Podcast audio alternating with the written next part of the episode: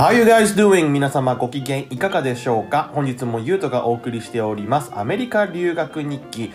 本日はですね、えー結構メールがあの、こちらの方に届いていたので、そちらのメールにアンサーしていけたらなっていうふうに思っております。ただですね、このメール結構な量が、まあ全部で3件来て溜まってたんですけども、あの、結構長文で送ってきてくださる方もいまして、ちょっと、あの、お時間の方がですね、ちょっとオーバーしてしまうと思います。そちらの方前もって、あの、ご了承くださいということで、えー始めさせていただきますけども、えー本日のメールアンサーはですね、えー前回に引き続き、うちの妹の愛理にも参加してもらおうと思ってまして、本日電話がつながっております。こんばんは。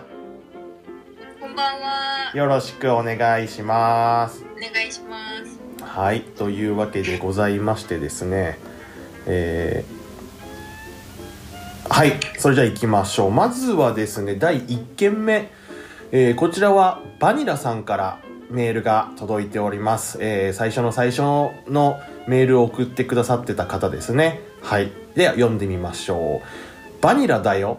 はいや。この、はいやって読むのか、ひやって読むのか、これ、どこの言葉だろう？ヨーロッパのどっかの言語なんですかね？まあいいでしょうはい、えー、59話に対しての、えー感想になっておりますえー、そっかピアス外すよ。あああれですね。あの俺がピアスの穴を開けたって言ってあのでも実際は外したよと。俺のタイプじゃないからねっていうことでございましたけどもピアス外すよってことは多分バニラさんはピアスをされてるメンズなんですね。まあバニラさんみたいなイケメンだったらまあ会ったことないんで分かんないですけどいいんじゃないでしょうかっていうふうに思うんですけども個人的にはこうアイリはどう思いますか？男性のピアスについて。え、ありだと思います。あありですあの大きさにもよると思うんですけどなんかたまにもうなんか耳よりも大きいんじゃないかっていうぐらいにピアスしてる人いるじゃないですか。穴がもうあのみたいな。アフリカのアフリカの部族みたいなね。ああいうのはちょっとなんあか怖いなって思っちゃうけど普通のなんて言うんですよピアスとかはなんかえおしゃれじゃんって感じで見ちゃいますね。ああれはあのワンピースのゾロみたいなあの耳からチャラーンって垂れてるようなやつは？あれ垂れてんだっけか。なんかなんかジャラジャラってなってるんだよね確か。あーなんかえー、わかんな。い私鼻ピはちょっとあんまりなーって思うんだけどあの鼻の穴じゃなくて鼻の肉って言えばいいの？はいはい。とかになってるのはかっこいいなってちょっと思っちゃうんだよね。ただあれアメリカでやるとゲイだと思われちゃいますからね。えそうだ。それちょっと一個すいません。質はい。問、私からいいですかね、どうぞ。あのー耳？はい。どっちがうん。そのゲイでうん。どっちがなんて言うんだろうストレート？はい。っていうのが私分からなくて。うん、俺これちょっと説明しようかなっていうふうに思ってたので、まあ、せっかくなんで説明させてもらいたいんですけど、あのまず男性に限ってのお話としてもしかしたらこれ女性も共通してるかもしれないですけれども、えー例えば俺がアメリカでピアスの穴を開けると。で1個しか開けませんっていうふうになった時に右耳左耳例えば左の耳たぶに、えーピアスをつけましたと。その1個だけつけたっていう場合はこれはストレートな人間っていうことです。あのノンケさんって言われるやつですね。別に何にもないと。で逆にこれ右耳だけに1個だけポチンとつけてた場合これは私はゲイですよっていうのをアピールしていることになっちゃうんですよ。じゃあこれ右耳左耳どっちも1個ずつつけてたらどうなるのっていうような質問が聞こえてきそうですけども、えーこの場合どっちの両方の耳についど両方の耳についてる場合はこれのんけさんと同じ扱いでございます。はい質問です。はい。ではバイセクシャルの方はどうなるんですかね？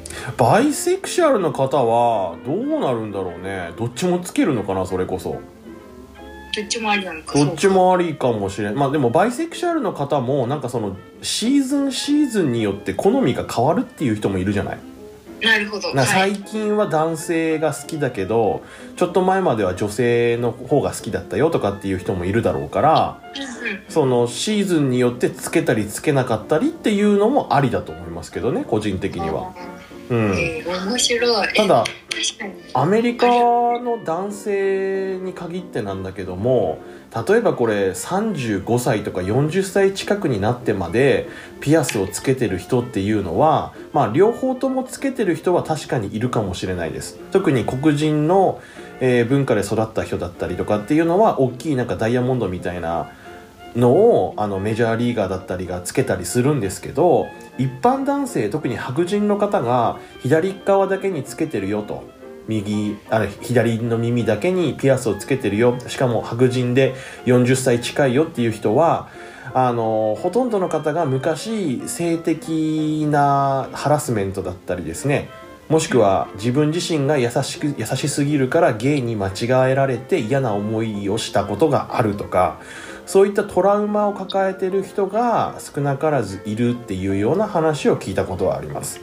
だからそういう人たちが左耳につけてアピールすることによって俺は違うよっていうのをこう公にねあの出すっていうような話もなくはないみたいですね。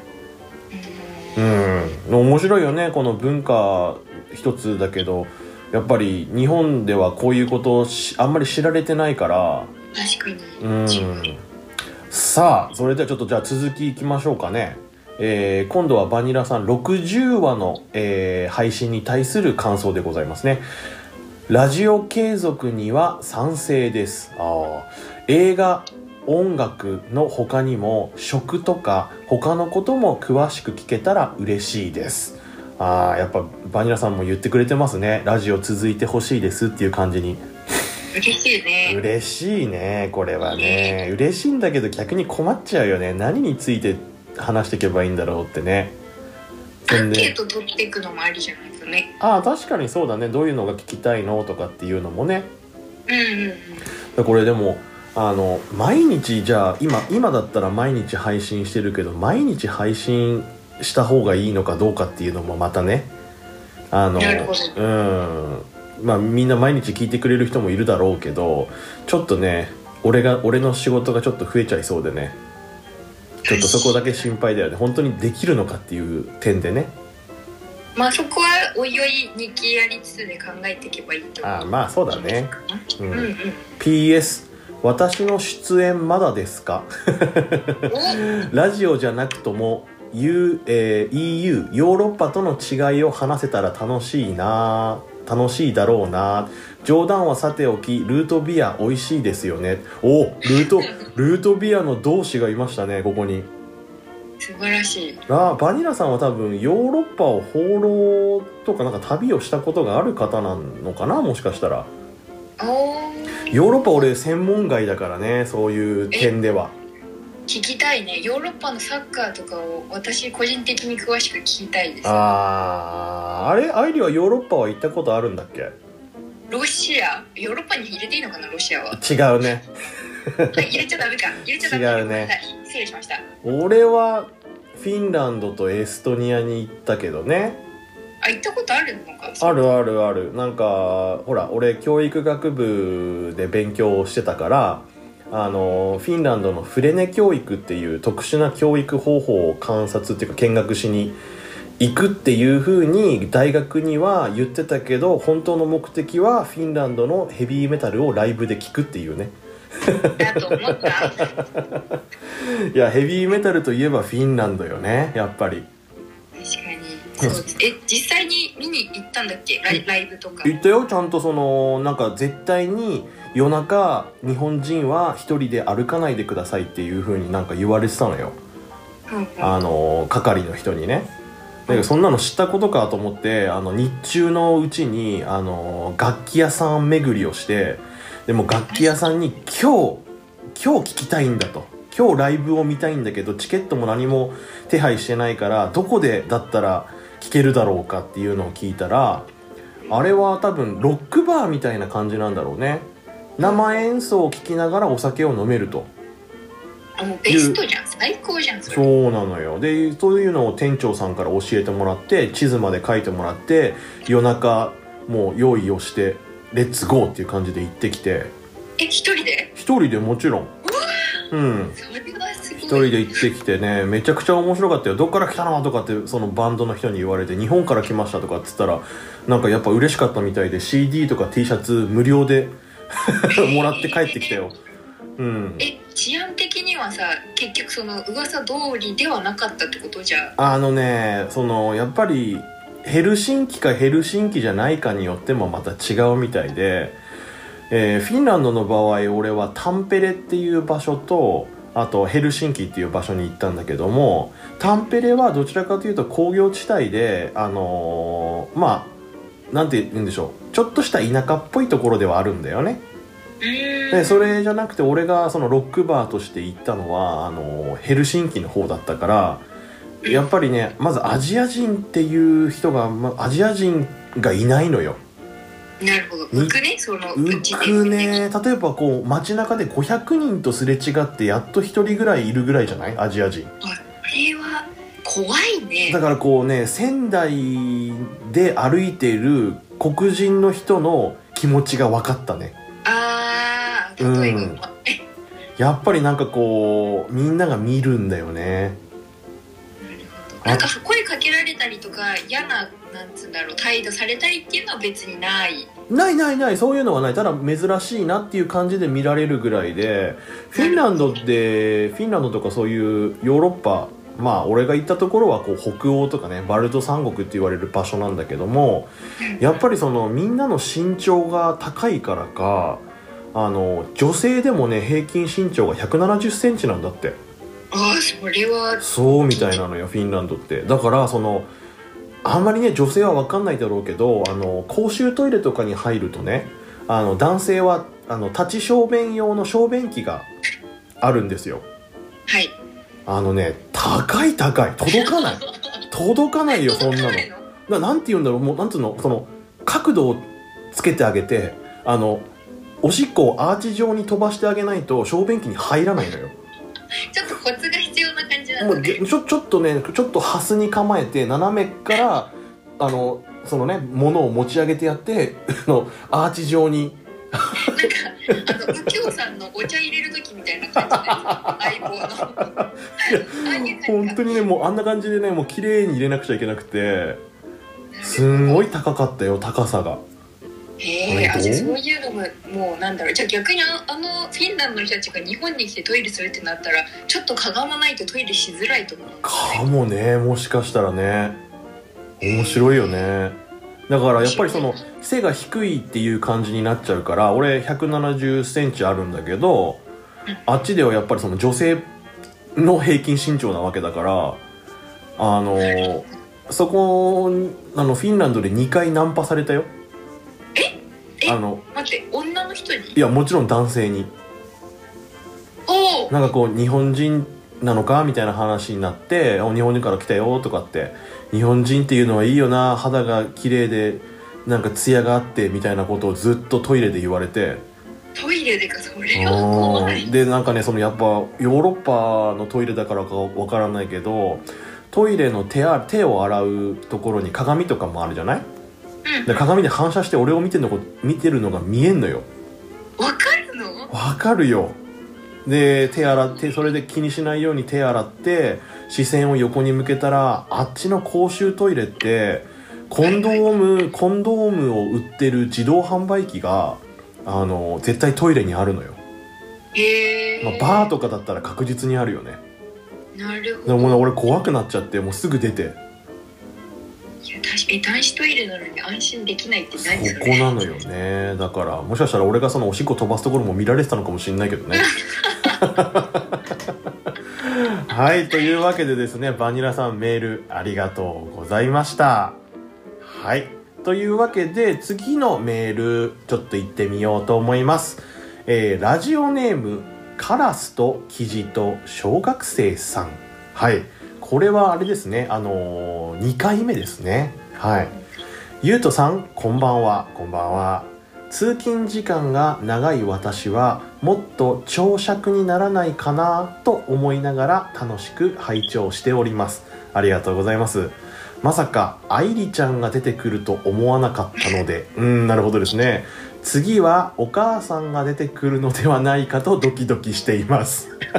そんなこと言ったら出出させろって言われるから。言ってそうだよね。ねえ。えー本日は絶対に韓国には住めないであろう成人男性の端くれとして質問をします。この成人男性の性はあの性教育の性になっておりますね。うん。聞いてくれたんですね。ねねね、はい。えーこのラジオの品位を落としかねない質問もあるので判断はお任せします。はいなるほどはい。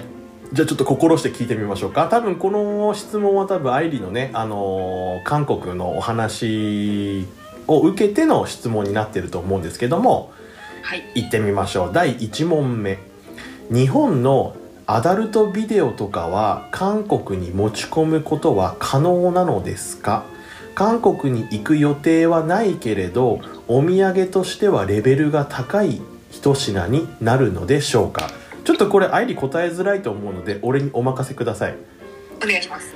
えー日本から例えばアダルトビデオの DVD だったりですね、えーそれからエロ本も含め漫画本のエロ本も含めそれからあのアダルトグッズですね。あの大人のおもちゃと言われるもの。これ全て持ち込むことは違法になります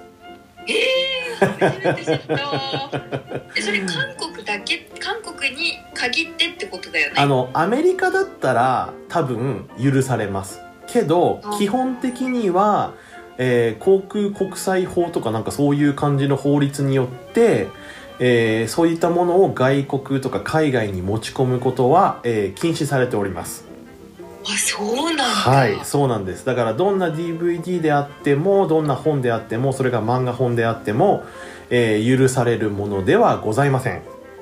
ただしただし、これ、えっと、ぶっちゃけバレなければ大丈夫です。はい。ただ大人のおもちゃとかになってきますと飛行機に乗り込む際に全部 X 線を通されてしまうのであのまあ分か分かられてるとは思いますあーまあ、はい。まあでもあのなんて言うんだろう許してくれてるってそうです。いうことだよね。そうです。はい。でですねあのお土産として日本のそういった性のあのアダルトなものをお土産にしたいっていうふうに考えているあの男どもがいるんであったらあのアダルトビデオとかエロ本とかではなくてですね特にアダルトビデオを持ち込んでもあのエリアライトって言ってあの日本の DVD は日本でしか見ることができないんですよ。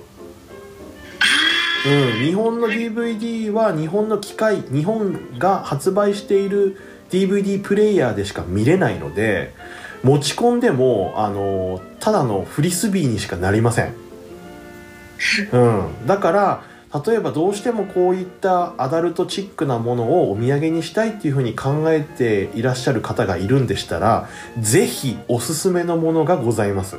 何おすすめって？これはコンドームです。ああでも、はい。日本のコンドームは有名って言うもんね。超有名です。日本のコンドームは世界一って言われてますね。なるほど。はい、あそうなんだ。えーに日本以外で0.01ミリを売ってるところはないのでそういったものをですね持って行ってあげるとかなり喜ばれます。えでもさごめんなさい。はい。一個ちょっと気になった。ちょっとあんまり大きい声で言っていいのかわかんないけどいいですよ。あのアメリカだったりえ。ヨーロッパとかの人だったらちょっと一個問題になることがあるんじゃないかな っていう疑問点はないのかな？えサイズですよね。はい。はい、えーそちらの方、あのーご心配されてる女性の方々、えーご心配には及びません。日本はね成人国と言われている国でございますので日本で売っているコンドームにはしっかりサイズもございます。S サイズから XL サイズまでございます。なるほど、ええそちらの方、あのー幅広く当店抑えておりますのでご安心してお買い求めくださいということでございますね。前前コンドームの会社とかで働いたことあったっけか？ねえけどね。詳しいですね、はい、それでは第2問目いってみようと思います。はい。X ビデオとかがなければそもそも何を使ってるんですかね？なるほど。これ韓国の男性は実際何をこうおかずにしているのかっていうようなちょっとコアな話にはなってくると思うんですけどこれはちょっと俺もよくわからないな。もしかしたらね日本でいうこっそり堂みたいなお店が韓国にもあるのかもしれませんね。まあ、そこで日本に比べたらちょっとレベルが低いような、あのー、商品を売ってるのかもしれないですけども多分俺の予想なんですけども韓国はあのー、路上とかでですね日本のアダルトビデオをあの海賊版 DVD として多分売ってるんだと思います。どうにかして入手してきてコピーライトとかを外してそれをあのー、ダビングして海賊版として露店で売ってるっていうのが多分結構あるんじゃないかなっていうふうに思います。うん。多分ねちょっとそこは私も分かんないだよねそうだろうね。じゃあ次第3問目。韓国アメリカには WX 的な店ってあるんですか？これ全部エロい質問じゃねえか。何なんだ本当に。えー韓国にはあるのかどうかは分かりませんが今も言った通り多分海賊版の DVD だったりそういう媒体を露店とかで売ってると思います。アメリカには、えー、そういったアダルトショップはございます。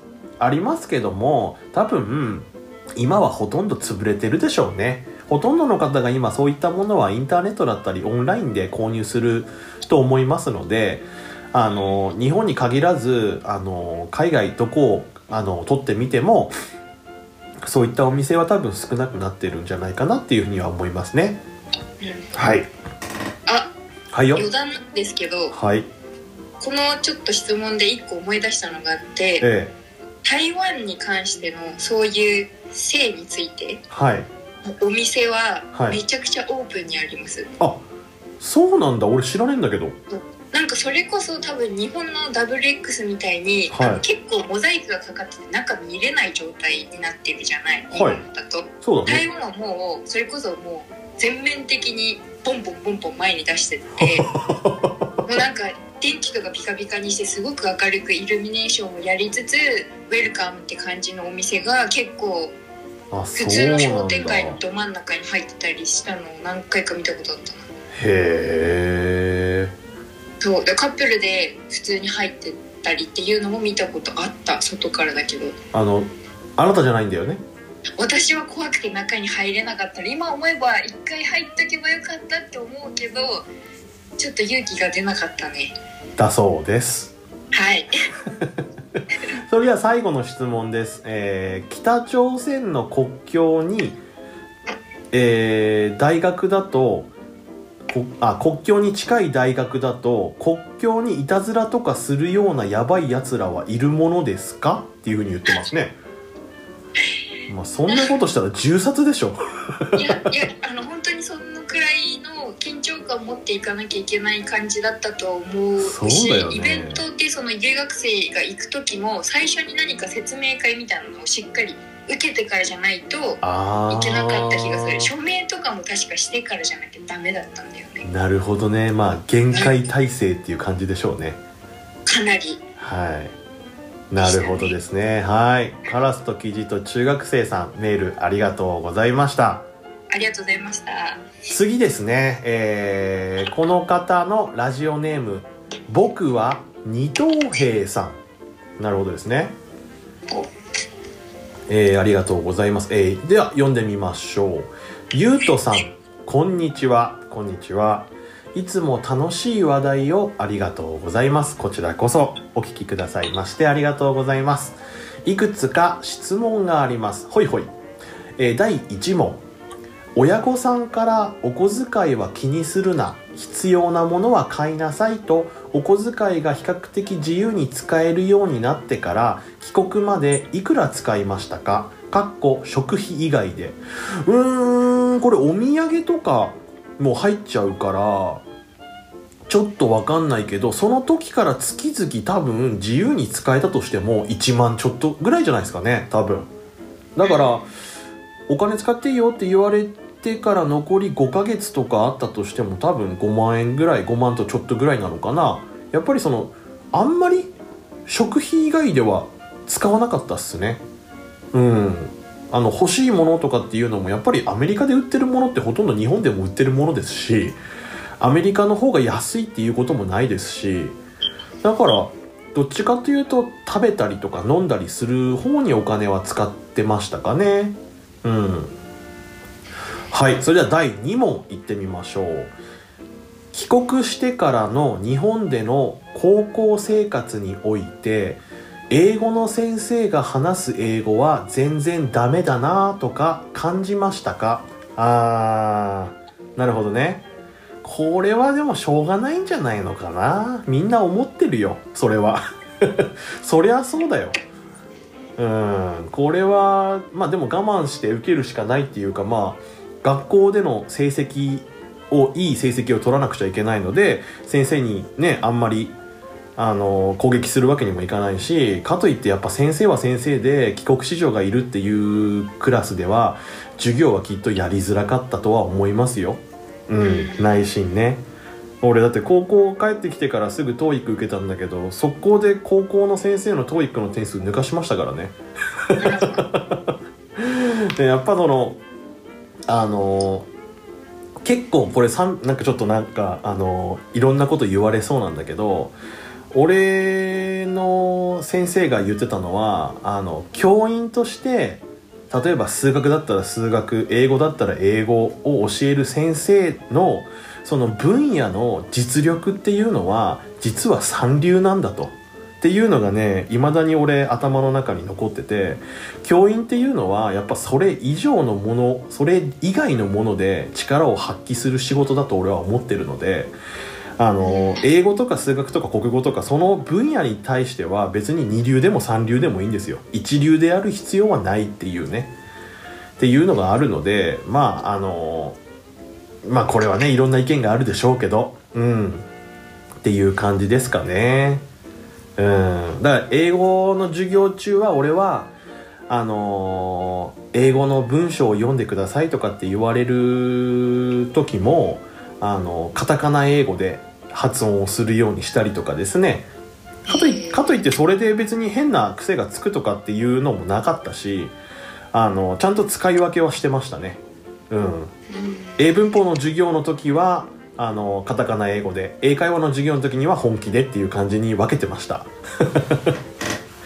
なんかねうんなんかこういうのもなんか日本人っぽいなって思っちゃうところはあるけどね。はい次3問目。これは妹の愛梨さんに質問です。はい。私 これいいのかな？私は韓国人が嫌いです。お理由は政治的な分野での態度が大嫌いだからです。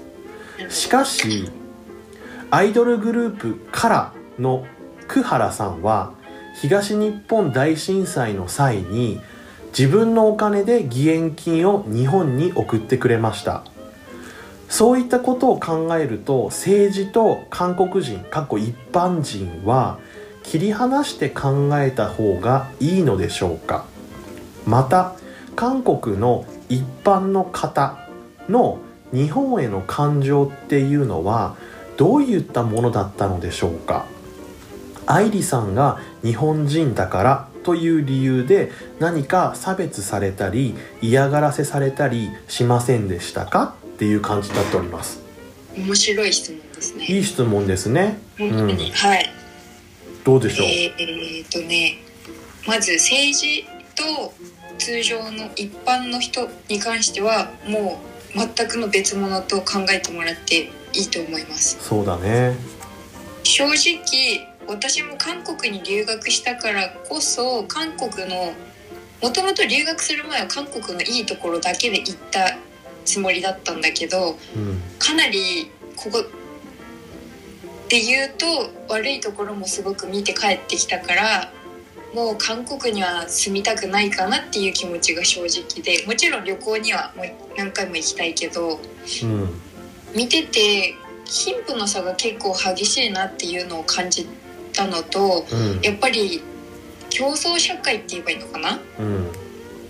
みんなできて当たり前っていうようなところで勉強させられたり就職活動したりっていうのを周りの友達がやってたから見ててなんかすごく辛くなったり苦しそうだなっていうのをすごく感じてたかな。うんなるほどね。うん。うん。ちょっとあのずれてる気がしますけど。あ答えにですか？すいません。ごめんなさい。あのーえっとなんて言うんでしょうね、あのー日本への感情韓国の一般の人のね、はい。うん、っていうのはどういったものだったんでしょうかっていうことに対してなんだけど。これに関しては、うん。えっ、と私は特になんか嫌がらせだったり嫌なことっていうのは、友達とか学校に通ってってっていうのは一切なかった。ああそうか。けど、うん。うんもちろんそのなんだろうレストランとかに行ってお水もらえないとかうん。ご飯出してもらえないっていうのも全然なかったしうん。逆に留学生とか日本人っていうよりはなんかもう海外の人だから助けてあげるねっていうようなうん。人が多くて、うん。全然親切にされたイメージの方が強かったけど逆にソウルとかうん。すごく都心のそれこそ日本人がいっぱい来るようなところに旅行とかで行った時はうん。タクシーにぼったくられタクシーの運転手にぼったくられたことも数えきれないくらいあったし。でもさタクシーでぼったくらない国って多分日本だけだよね。アメリカもあるアメリカもあるでしょあ本当？あるでしょタクシーのぼったくりはこれ普通よ。あそうなのうね、ん。じゃあ全然ない多分人種的な問題ではないと思うよ。もちろん韓国人が韓国人にぼったくるかって言われるとそんなことはないだろうけど外国人だラッキーぐらいにしか多分思ってないと思うんだよね。かな、うん。まあなんだろうな。もちろんその韓国語ができるできないっていうのでもその韓国人同士の人が話してる言葉がわかるからそうだね。っていうのもあってあんまりそういうのはされなかったかもしれないけどうんでもそうだな。日本人だからっていうのは今の時代は多分もうないんじゃないかな。でもこれ俺の考えではあるんだけども結構韓国人の場合はある一定の年齢によって変わってくると思わない？日本に対する対応とか考えっていうのは。これえっ、とごめん私も詳しくは覚えてないんだけど、うん。留学中に寮に住んでてそこで一緒だった日本語学科の女の子に韓国の歴史をちょうど教えてもらってたんだよね。ほう。でその歴代大統領だった時のパク・クネさんのお父さんかな？はい。あのお父さんの時代がかなりひどかったらしいんだよ。ひどいっていうと？独裁社会的な感じだったらしいんだよねあ韓国で。あはいはいはいはいでなんか多分そこら辺の時に日本に対するイメージとかも結構悪くなったような気がすなんかそういう歴史があったような話も聞いた気がするんだけどうん。ちょっと記憶がないな。ごめんなさい。なるほどね。まあでも歴史は絶対関係してるね。うん。40歳よりも上の人ってやっぱり日本に対すると厳しいイメージがあるかなっていうふうに俺が旅行したりとかする上では感じたんだよね。うんもちろんあの日本のこと大好きだよって言ってくれるような人も中にはいるけども比較的20代とか30代とかそういった若い人たちってやっぱり日本への気持ちってそこまで攻撃的なものじゃないのかなっていうふうに感じちゃったりするんだけどもそういうのはないかな。うんとそうだねなんて言うんだろう。やっぱグローバル社会になりつつあるっていうのもあったしうん。昔よりはうん。今の時代の方がうん。海外に関する交流だったりうん。簡単に結構情報を得られるっていう世界になってきてるじゃん。そうだね。うん多分それもかなり大きいと思うんだよね。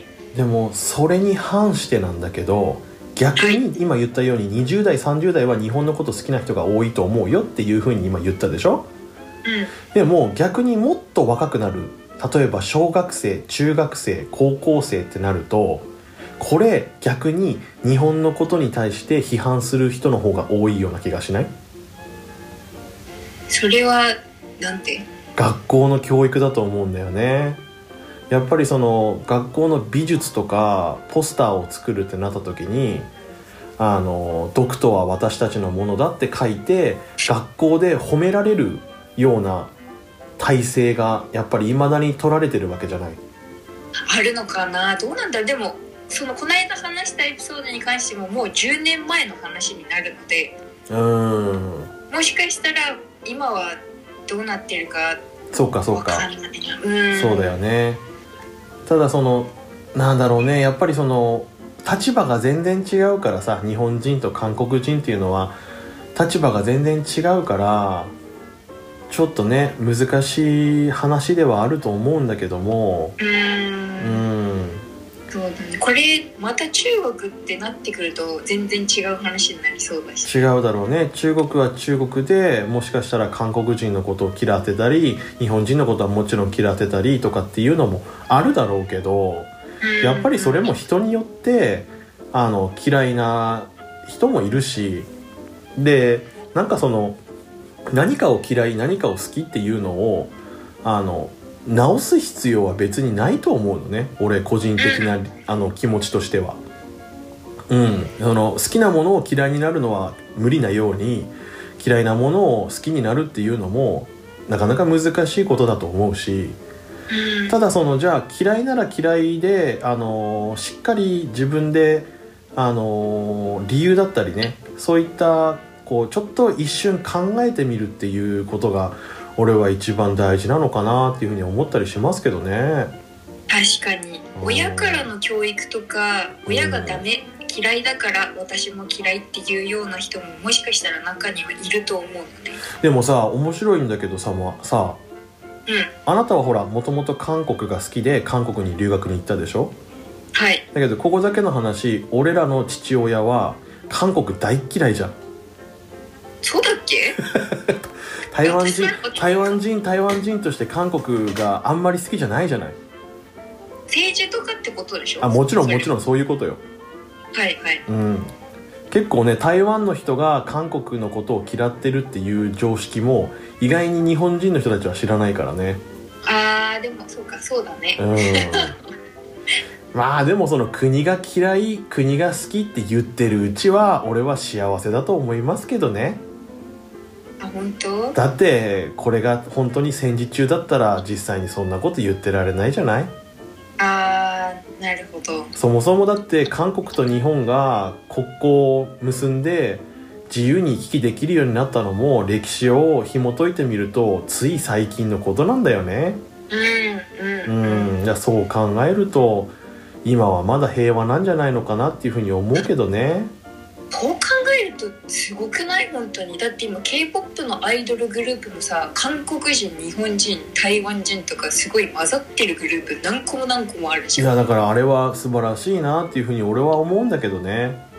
そうだうねん、もちろんその右翼左翼いろいろな考えはあっていいと思うんですけどあのなんでしょうね。まあその実際に攻撃をしたりとかですねそういったことがなければ別に自分の中で何を思っても俺はいいんじゃないのかなっては思いますけどね。まあ確かに、仲良くしたい人は仲良くすればいいし嫌な人はまあ距離を置いたって別にいいだろうし。うん。ただねやっぱでもその嫌いですとかっていう人たちにはできたらねちょっと一回でもいいからちょっと行ってみてほしいなっていうふうにはちょっと思ったりしますけどねそれはすごくわかる。百分はじゃないですけどね。そうだね、うん。まあねコロナがあったりとかいろいろ難しいと思いますけどコロナ終わったらねあのみんな海外旅行どんどん行きましょうよ。行きたいね。行きたいね。本当に行きたい。どこ行きたい？えーっとねタイかな。タイか。俺と同じだな。タイ行きたい。でもロシアももう一回行きたいんだよねロシアね。うんロシアも面白かったんだよね。あそう。ロシそうね。ロシアは何が面白いの？ロシアはねなんかロシアのイメージって何？ゴルバチョフそっち出てきた？そっちか。なんかなんかごめんごめんすごい話脱線しちゃったけどロシア人のイメージってさすごいなんかプーチンじゃないけど結構ああのあんまり笑わなくてうん。結構怖いイメージだあ。あったのねまあ私は。そうだよね確かに。そう。で行ってみたらあのーもちろんあんまり英語とかは全然通じなかったんだけどうん。言語通じなくても結構みんなフレンドリーにすごいあの助けてくれたり話しかけてくれたりってそう人もいてバスの運転手の人とかもお金わかんない時すっごく丁寧に教えてくれて。えー、そうっていうのがあったからすごく印象変わってそれこそ本当100分は一見にしかずだけど行ってよかったなっていう。そうん、こ国う海外旅行に関しては本当に百分は一見にしかずだと思うよね。いやほん本当にそのでそれは行った人しかわからないからうん。行ってない人は行ってほしい。うんまあね。まああのみんながみんないいってわけじゃないけどね。みんながみんないい人ってわけじゃないけどあの考えるぐらい自分たちがちょっと怖いなって思うぐらいその人たちは自分たちのことを嫌ってないよっていうのをねちょっとうんうん。うんそれはか確実にあるよね。そうだね、うん。そうね。まあなんかトラブルがあったとしてもさそれも後々笑い話になできるじゃん。そのユウトのゲロ事件じゃないけどさ、うんこういう人もいたんだみたいなね。ね。うんあるよね。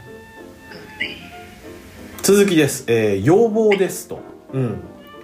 留学日記が終わったらエキシビジョン的な感じでスペンサーの日本留学日記を聞きたいです。うん。おもちろんゆうとさんが知っている範囲聞いた範囲での内容で構いません。以前のラジオでスペンサーが「ここは俺の家だから何をしてもいいんだ」とか普段から好き勝手やっている本人が日本でどのような生活をしていたのか気になります。スペンサーの日本での苦労話があったら聞いてみたいです。ということなんですけどこの時ね愛理も実家に住んでたからねわかるよね。うん。いろいろあったよね記憶ないけどでもコルトン君がいた時よりもなんか問題しか起こしてなかった気がする。問題ばっかだったよ本当に。びっくりするような問題ばっかりだった。一回さ布団の中からさなんか酒の缶みたいなの出てきたことなかったっけ？あったよ。缶チューハイでしょ？隠れて飲んでたあそうそう。しかもあいつどこで飲んでたかっていうとあのーその当時あの私立の高校に通ってたのさ。俺の高校とは別な高校に通わなくちゃいけなくってそっちの方に通ってたんだけどあのスクールバスで通ってたのさ。はい。スクールバスの中で缶チューハイ飲みながら帰ってきたの。ややばいでしょ。やでそれが布団の中から出てきてでうちのほら両親が問いただしたらいや実は他のあのアメリカから来た留学生と一緒にコンビニで買ってそれを帰りのバスで飲みながら帰ってきたんだと。いやいや待てよと。いやえそれさキャリーには言ったのかな？どうだろうね。スペさんのお母さんには一応言う言ったよ？言ったよ？あ言ったんだ。言った。スペンサーのお母さんに電話してうちの母親がこれこれこういうことになってるんだけどあのなんとか言ってくださいませんかっていう感じに言ったのよ、はいはい。そしたらキャリーは何て言ったかっていうとあのうちの子はあのアメリカにいる時も普段から飲んでいたのであの缶チューハイ1本ぐらいだったら1日飲ませてあげてくださいって言ったらしいのね。これもあれなのかな？やっぱ国によって教育の方法が違うってことなのかな？ちげえだろ法律だろ法律これは。っていうこととかね。まあいろいろ話せば尽きないんだけど結果的に言うとスペンサーは留学生活を全うせずに途中で帰ってしまいます。どのくらい行ったんだっけ？本当は半年いるつもりだったんだけど2ヶ月3ヶ月で帰ったんじゃなかった？うんそんくらいだったよね。確かしかも半分夏休みだったもんね。そうだね。だからもう日本のあのーなんていうの？本当にホストホストしてもらって終わりみたいな感じだよね。っていう感じでございましたね。懐かしいですね。うーん懐かしいですね。さあというわけで今回かなり喋ってしまいましたねはあごめんなさい。いいえこちらこそありがとうございます。お聞きくださってる皆様もね、えー長々大変失礼いたしました。はいというわけで、えーメールに対するアンサーはここら辺にしておこうと思います。引き続き皆様からのメッセージお待ちしておりますので、えーメールの方よろしくお願いいたします。メールアドレスは 3010chai.gmail.com こちらまでどしどしよろしくお願いいたします。というわけでね、えー俺が前回あのどうして韓国人の男性はみんな帽子をかぶるんだっていうような疑問を出しましたけども分かった？あ分かったっすね。あの理由が。はいあの韓国の方からアンサーをいただきました。はい。どうぞ答えてください。えっとですね韓国の人たちはあの毎日髪の毛を洗わない人もいるのでそういった人たちがあのごまかすために帽子をかぶるんだっていうようなことを聞きました。ああともう一個ね付け足しなんだけどはい。韓国は朝シャン派が多いんだってあ。が普通って言ってたから。そうなんだらしい。私もそこあんま気にしてなかったんだけどでも今思うと韓国留学してから私も朝シャン派に変わったんだな。へえだったって聞言ってたから多分それもあるんじゃないかなって。あんまり日本のみんなには知られてないけどアジア諸国で毎日髪を洗うっていう人種って意外と少ないんだよね。そうだね。台湾も毎日は洗わないよね、うん。あんな暑いそうなのよ。タイとかの人人は結構シャワー好きだから日中でも浴びたりするっていうのを話に聞いたことあるんだけどあのやっぱり台湾もねあの体に悪いとかって言って毎日シャワーしないシャワーじゃない毎日頭洗ったりはしないんだよね。そう頭痛くなるって言われた。ね。まあもちろん毎日洗ってる人ももちろんいるだろうけど洗わない人もいるっていうね。だったね。まあこれこれぞ文化の違いってやつですな。ねはいそれでは皆さん本日の配信はここら辺にしておきたいと思います。本日も長々とお聞きくださいまして誠にありがとうございます。ありがとうございます。それでは次回もどうぞお楽しみください。それじゃあまたねまたね